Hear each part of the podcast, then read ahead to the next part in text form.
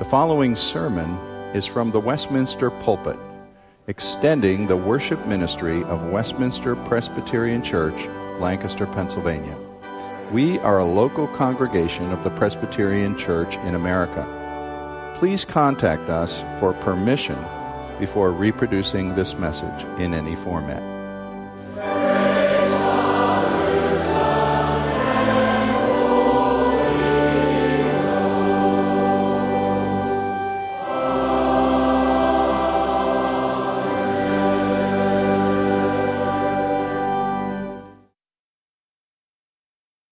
It's a joy to see you here tonight. And our guest minister is Reverend Trip Beans. Trip and his wife Joy have served well here in our county for a number of years. Trip is the uh, coordinator and the director of RUF on the Millersville University campus. And he's done a wonderful job there. We're so thankful. He told me before we came out here and had prayer in the back room that the students are coming up to their finals. So pray for them. My daughter went to a university where every year they had these beautiful gorges and bridges over the gorge. And even highly qualified academic students would, would do what they called gorge out, take their lives because of the pressure. I'm sure that Christ makes the difference. Where the Word of God is directed, encourages students to uh, profoundly uh, realize their efforts are a part, but God's working in them is so important. We're thankful for Trip. Just uh, 20 years ago, Trip and uh, Dr. Rogers' oldest son, Paul, and my son, Josh, were all roommates up at the Rohrer farmhouse 20 years ago. Now you have three children. My son Josh has uh, uh, three and uh, four, and uh, Paul Rogers has numerous children. well, Trip, it's a delight to have you here, and the Lord bless you as you bring the word to us tonight. One of the first sermons that I preached after getting ordained in this presbytery was in this pulpit, and I thought that it was because I was a new pastor and a new preacher that it was somewhat daunting and intimidating, but it's not true. It's just being here. but it is really good to be with you this evening. Uh, real quick, before I get started, I just want to share a real quick story with you. In the fall, I was meeting with a student who had been coming out to our ministry since last spring. So at this point now, today, he's been coming for about a year. But in the fall, it had been six, seven months, and I sat down with him and I said, um, So, what do you think about RUF? He was not a Christian, he didn't grow up in the church. Uh, he is not a Christian. And so, what do you think about RUF? And he said, Well, I don't know that I agree with everything yet, but I'm interested and I really enjoy the people. And he said, and, and since joining RUF, I've read all of Genesis and I'd like to start in the Gospel of Mark. And I said, That's fantastic. Would you like to read Mark together? And he said, Yeah, I would. He said, I'll have to borrow Megan's Bible again. And I said, I'll give you a Bible. And he said, Really? I said, Sure. So two weeks later, we get together. I sit down, and, and someone had given me a beautiful ESV study Bible, leather bound, brown and green leather binding. But it's this gigantic book. And for a non Christian to walk across a secular campus with this enormous book is like a neon sign that says, I'm reading the Bible. And I wasn't sure he wanted that sort of commitment. So we chatted for a few minutes, and when it was time to read the Bible, I pulled the Bible out and I slid it across the table to him, and I began to show him what a study Bible is and how it works, and how there are articles and notes and all these things that he might be interested in. And the whole time, all I can see is the top of his head, and he's flipping through and he's looking at it. And I said, Now listen, it's really okay with me if you don't want this Bible. It's kind of a commitment, it's a big book. And um, I said, I'll get you another one when we meet next. And as his head came up, his eyes were filled with tears. And he said, I'd be honored to have this Bible. And we, uh, we read the Gospel of Mark together last semester, and we started the, the, the book of Romans this semester. Uh, it's, he had a really hard semester with his family, and so we didn't get to meet as much. So we're actually probably going to pick Romans up. We're probably going to start Romans all over again in the fall at this point. But I just wanted you to know you're a church that is heavily invested in our ministry. And when we go on campus, we obviously represent Jesus, but we represent you as well. And God is at work at Millersville's campus. He is calling people who do not know him to himself. And he's, he's equipping and sustaining students who do know him. And he's equipping them to reach their campus. And I just want you to know that's, a, that's happening. And we're really grateful for your partnership. So thank you. Our, uh, our text tonight is from Isaiah 7. We're going to read 1 through 14, but I'm going to open with a word of prayer, if you will. Let's pray. Lord God, we know that when your word partners with your spirit, stuff happens. Lives are changed. Hearts of stone become hearts of flesh. And your, your elect, your chosen people are conformed to the image of Jesus. And that's what we want tonight. Lord, we want to walk out of here different people than the ones we walked in. We want to look a little more like Jesus. We want to see the world a little more like Jesus does. We want to feel the pain and the joy and the hope and the sorrow that is going on around us and in us a little more like Jesus does. And so we ask that you would use your word to conform us to his image tonight. Thank you, Lord, for his life and death and resurrection. And it is in Christ's name we pray. Amen. Isaiah 7 1 through 14. In the days of Ahaz, the son of Jotham, the son of Uzziah, king of Judah, Rezin, the king of Syria, and Pekah, the son of Remaliah, the king of Israel, came up to Jerusalem to wage war against it, but could not yet mount an attack against it. When the house of David was told Syria is in league with Ephraim, the heart of Ahaz and the heart of his people shook as the trees of the forest shake before the wind.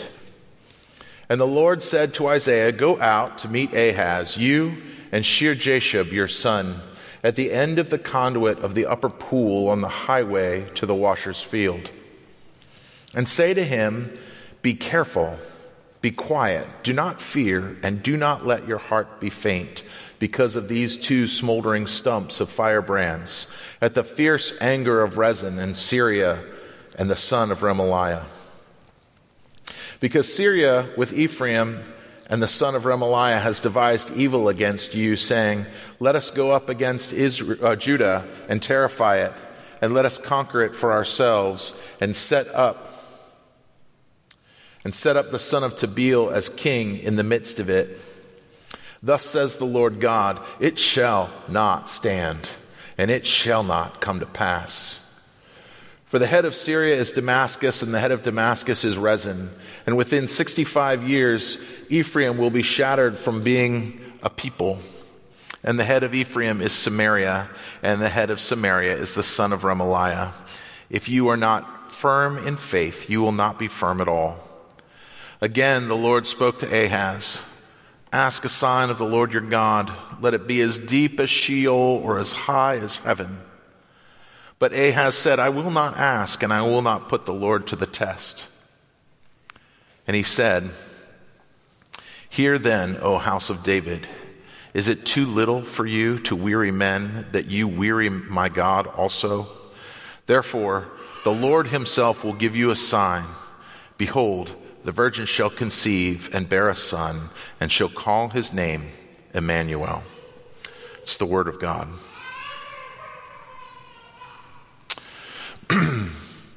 Ahaz has a problem. He ascended into the throne about 736 BC, and almost immediately he ran into conflict with these guys, Rezin and Pekah. Rezin, the king of Syria, and Pekah is the son of the king of Israel. Now remember, at this point in Israel's history, they have had a civil war and divided north and south. The southern kingdom is Judah, that's Ahaz's kingdom, and the northern kingdom is Israel. So, this being the second conflict with Rezin and Pekah, um, we have to understand what happened in the first. In the first conflict, Ahaz lost 100,000 men and even more civilians. More of his people were taken captive. And now they're threatening again. They're just over the hill. They're amassing their armies, they're making their plans. Ahaz couldn't stop them before. What's he going to do this time? What is he going to do to stop these guys this time? What about you? How do you think about the challenges and difficulties of your life? When you wake up in the morning and there are threatening armies just on the other side of the hill. Finances, job, health, relationships. You know, it says that the Bible says that the mercies of God are new every morning, and yet some of us, maybe a lot of us, wake up in hope deficit. When you look at your hope meter, it's in the red, not in the black. So here's what I want you to hear the text saying tonight. The real presence of Jesus in our lives drives us to trust God in all circumstances of life. The real presence of Jesus just drives us to trust God. Ahaz is going to be our case statement or case study. We're going to look at this through the eyes of Ahaz and maybe try to get some application to ourselves. we're going to ask two questions What do you trust? And what difference does the presence of Jesus make? So let's think about Ahaz a little bit. What's really going on with him? In the text, Isaiah meets Ahaz um, as Pekin and, and Rezin are amassing their armies, and Ahaz is at a pool. And what we really think was going on there was that Ahaz is trying to figure out how to get water from the pool to the city when they're under siege. Because they're not going to last long without water. So as soon as Pekin and Rezin come, Rezin come and attack, they can just sit outside the city forever until the food runs out, the water runs out, and it's the easiest win they've ever gotten. So Ahaz is making plans and he's trying, he's looking at the water, and Isaiah meets him there. And the message that Isaiah has for Ahaz is that Rezin and Pekah are washed up. They're all done. Isaiah says these guys, they're smoldering stumps. You don't have to worry about them. And God offers a sign and he says to A, and, and Isaiah says to Ahaz, ask any sign you want of the Lord your God. Let it be as deep as Sheol or high as heaven. Ahaz, use your imagination and pick anything, and it's yours as a sign that what I'm telling you about Pekah and Rezin is true. You could imagine Ahaz thinking, hmm, these don't exist yet, but imagine these things called tanks. They'd be great. Or infinite water coolers to put inside the city. Lord, if we could get five dozen infinite water coolers to keep the water cold, maybe, maybe make it hot too, and they never get empty, that'd be great. Anything you want. Name it. And Ahaz says, No, no, no, no, no. I can't put the Lord to the test. That's wrong. And you know what? That sounds so righteous. It sounds so good. It sounds like the right response. And here it's the wrong one. It's the wrong one because Ahaz had already made his decision. It wasn't about not asking for a sign. It was the fact that he had already chosen to put his faith in the king of Assyria and not his God. He had already chosen, he had, he had already picked his sign. And it wasn't Yahweh. You know the irony about Assyria? Assyria is going to use the momentum that's, that happens in this battle, and they are going to, they are eventually going to overrun Israel, the northern kingdom. And then after a while, after Nebuchadnezzar and the Babylonians come in and take Judah, and then the Medes and the Persians come in and take the Babylonians, the Assyrians are going to come back around and they're going to take the southern king of Judah too. This guy, this nation that Ahaz has just aligned himself with, is going to rule over all of Israel, all of God's people. But let's think a little bit more about Ahaz. Let's assume that Ahaz is a narcissist and power hungry and all about himself. Right? Let's pers- assume he's, he wants to protect his legacy. But even if that's true, there's no legacy of a king that's overthrown. well, there is. It's not a good legacy. It's actually quite a bad legacy. And so, even if Ahaz is selfish and corrupt, he still wants to protect his people. And they had just recently lost 100,000 soldiers to these guys. And 200,000 civilians were taken captive. And God spoke to the northern king of Israel and said, Those are your brothers and sisters, send them back. And so they sent them back, but you can be sure that in that 200,000, there weren't fighting men. These were women and children and older people. They wouldn't be sending assets back to the enemy country. You see, when Ahaz is talking to Isaiah, he's thinking, what did God do last time? Why didn't God show up before? Where was this promise then? What's, what do you got, God? You see, Ahaz had chosen to trust what he could see a powerful king of Assyria. And he could go into a big war room in, their, in, their, in his palace, and they could lay out maps and they could set up plans. They're going to attack from the north, and when they do, we're going to flank from this side, and we're going to set up these defenses here, and we're going to put these soldiers there. It gave Ahaz all the control, or at least the illusion of it. It gave him the ability to manipulate things and make him think that he could defeat these guys. And Ahaz also chooses what he can count. It's clear to Ahaz how many men and spears and swords and chariots that he has, and then how many the Assyrian king has, and how many they can put together. I mean, what was God's plan anyway? Ahaz's struggle was that God felt so far away he felt so distant. And yeah, maybe he's really powerful, but we're about to die. And he's way out there. In theology, we call that idea transcendence.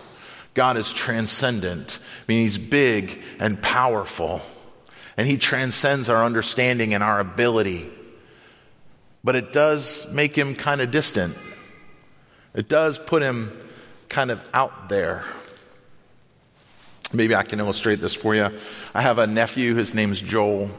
Joel was adopted from the Philippines um, about six years ago. And uh, Joel is a great kid, um, a lot of energy, and a huge sweet tooth. And so a couple years ago, Joel is uh, at a birthday party with the family.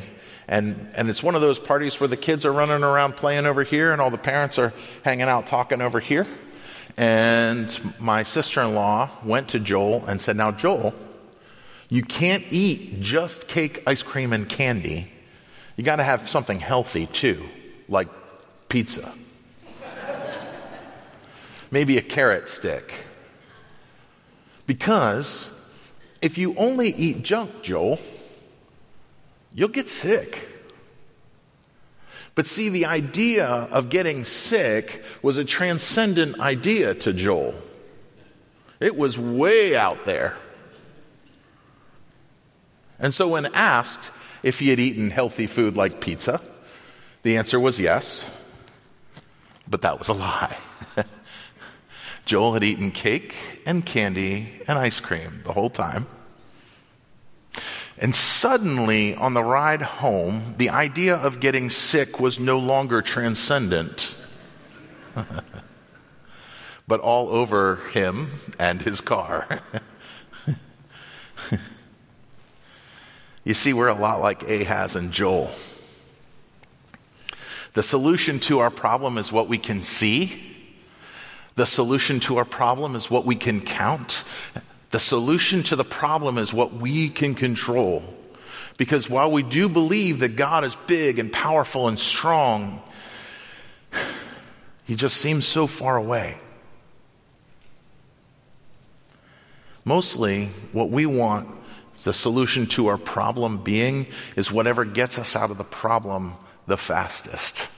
Whatever removes us from the pain and difficulty and struggle as quickly as we can possibly get out of it.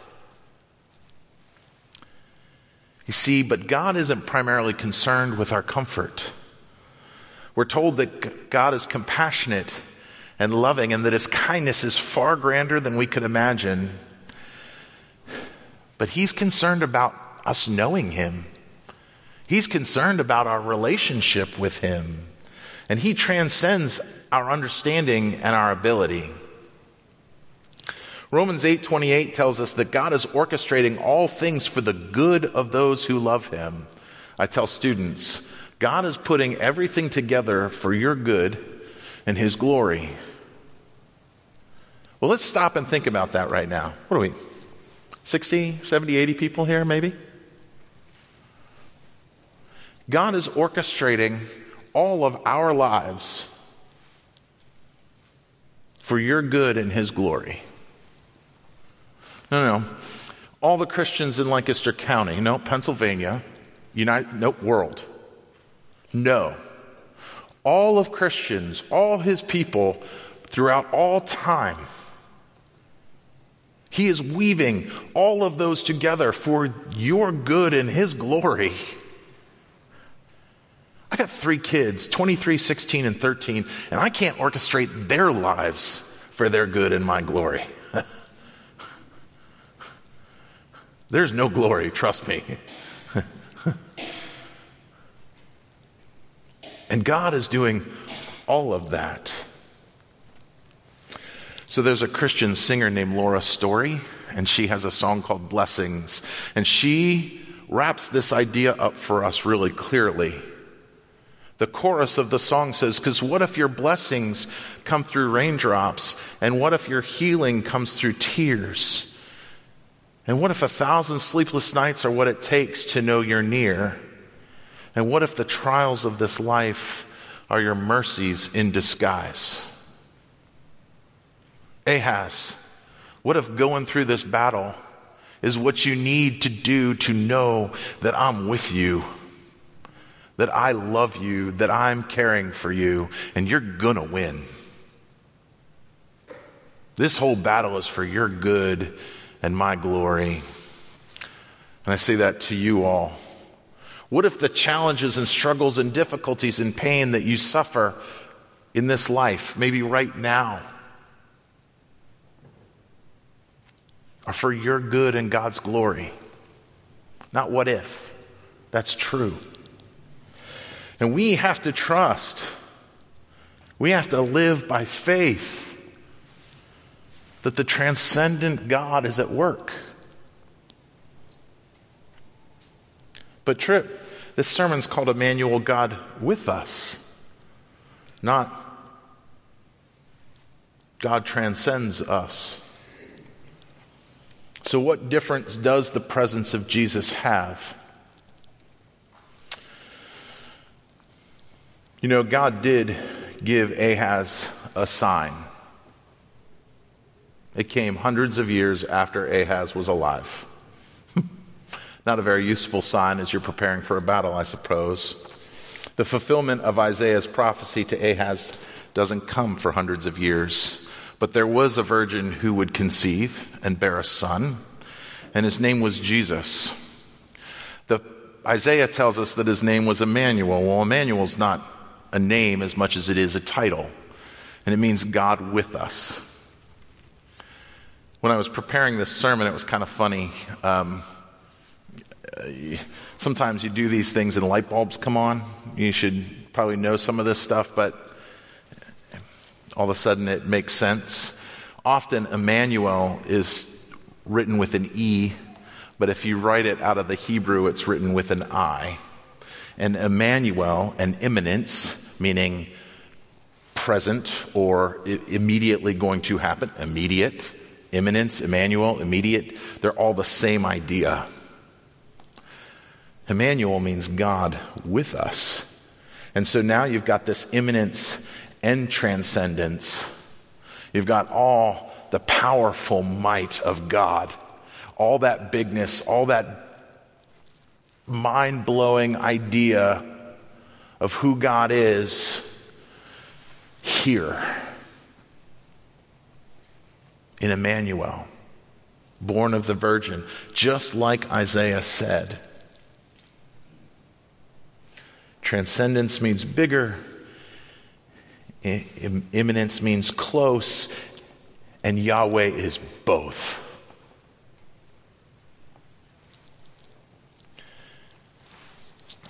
Ahaz is one piece of Israel's disobedience throughout the Old Testament. Over and over and over and over, God calls Israel to be faithful.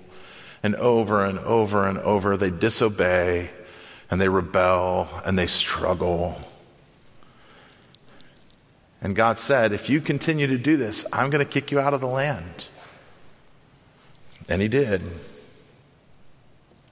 Judah and Israel both placed their trust in other gods, other powers, other nations, and they look away from Yahweh and they trust something else. And eventually, God does exile them. But 70 years later, they return, and it's a snapshot for what God is doing in Jesus. He's calling his people back over and over and over again. This isn't in the script. I'm taking a quick excursion. We're doing Old Testament stuff with students right now. And I have one student in particular who every week we're doing, um, we're studying in our small group, we're doing um, uh, Judges. And in our large group, we're doing what I'm calling um, stories from the wilderness, which is the wilderness travels, Exodus and Numbers.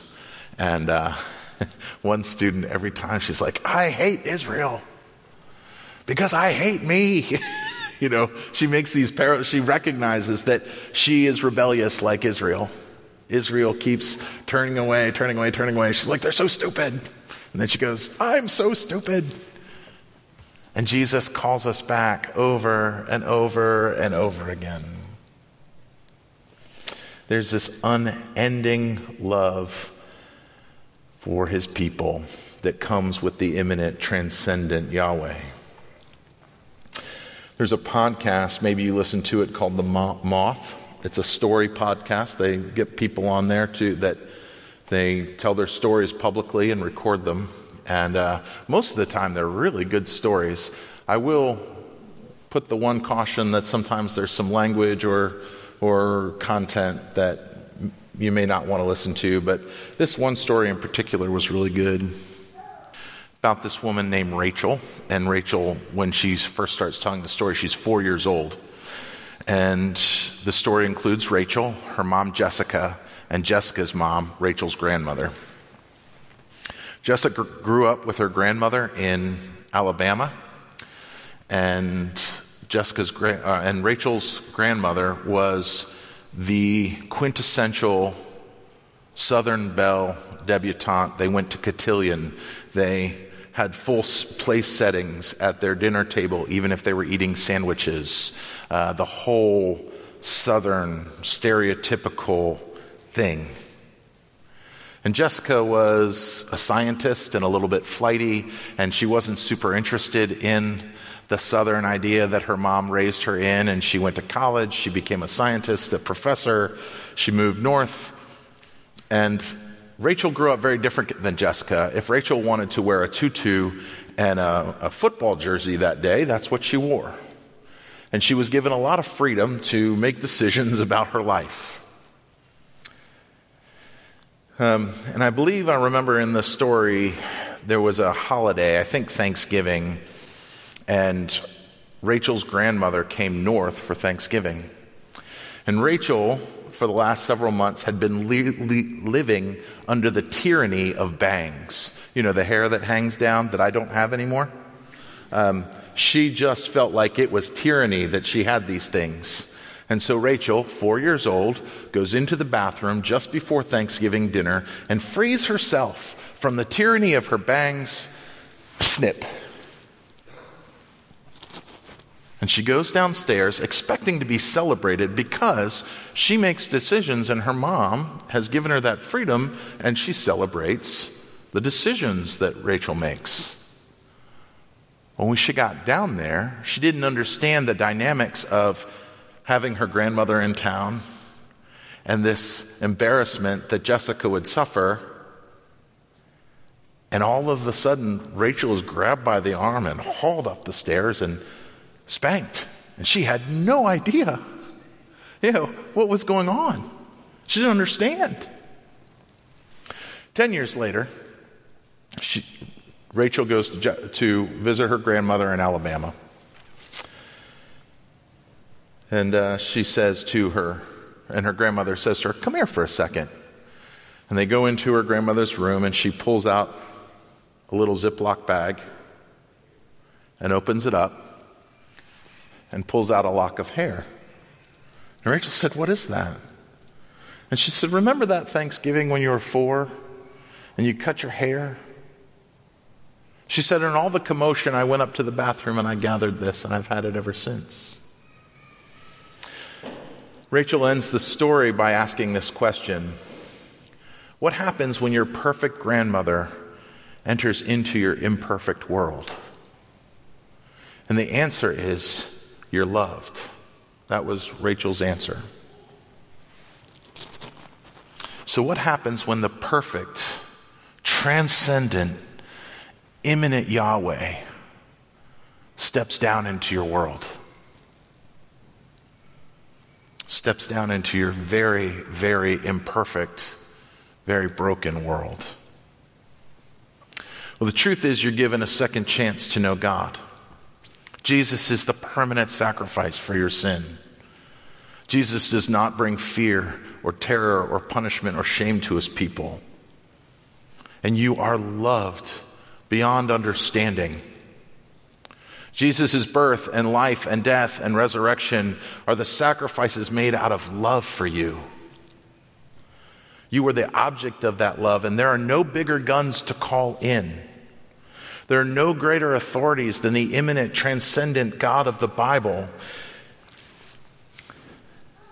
If you are sick, see a doctor. If you have legal trouble, see a lawyer. If you are brokenhearted, talk to a friend.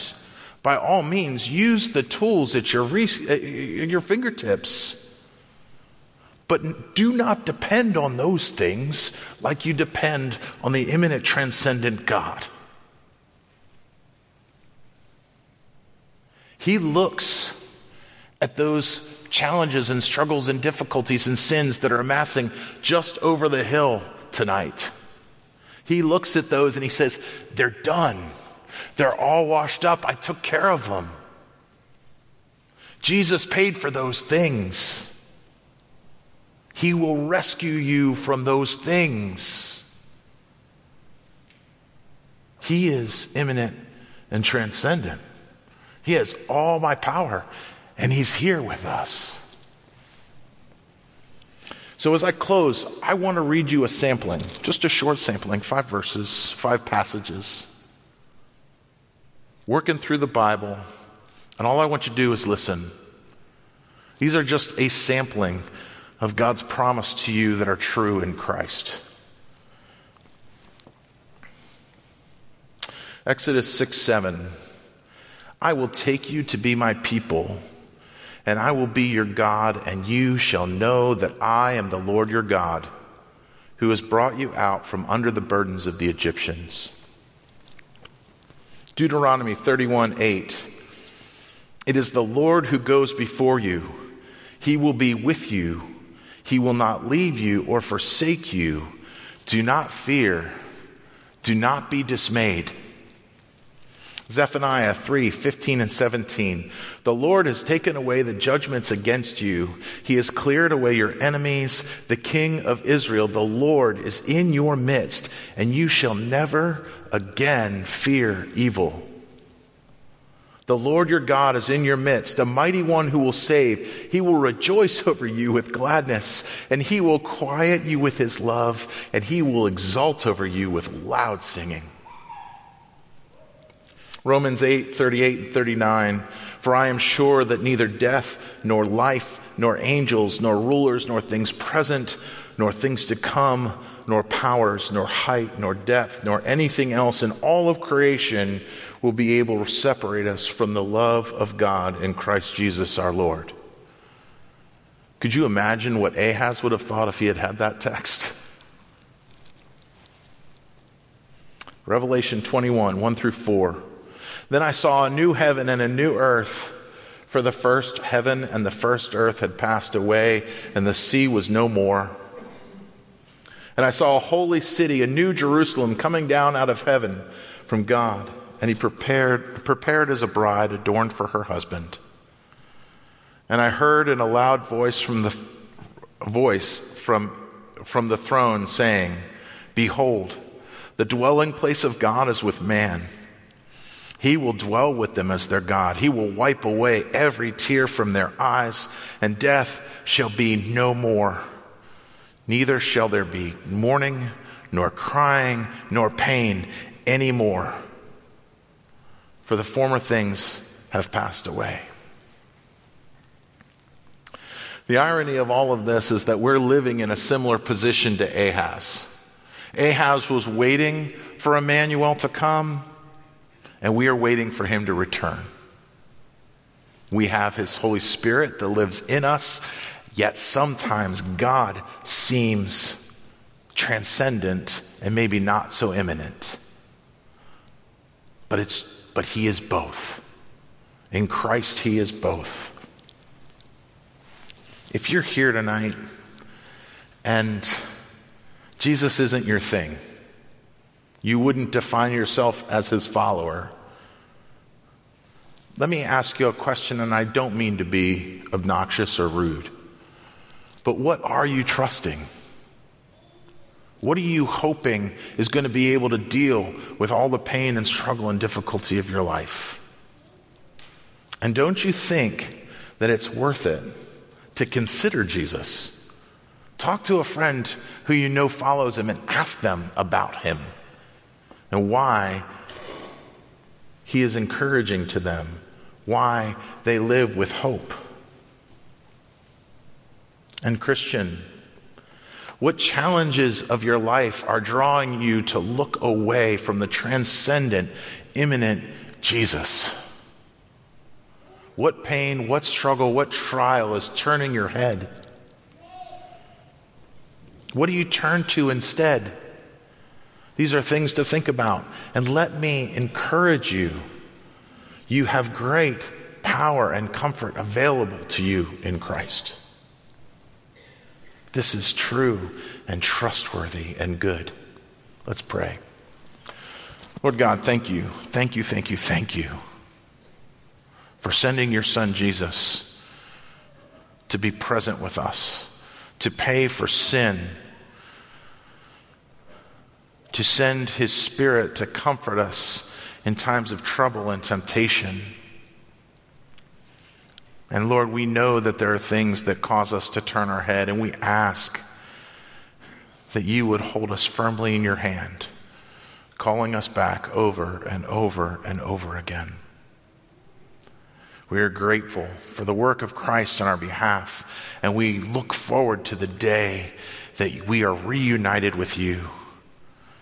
And the New Jerusalem is you present with us today. And it's in Christ's name we pray. Amen.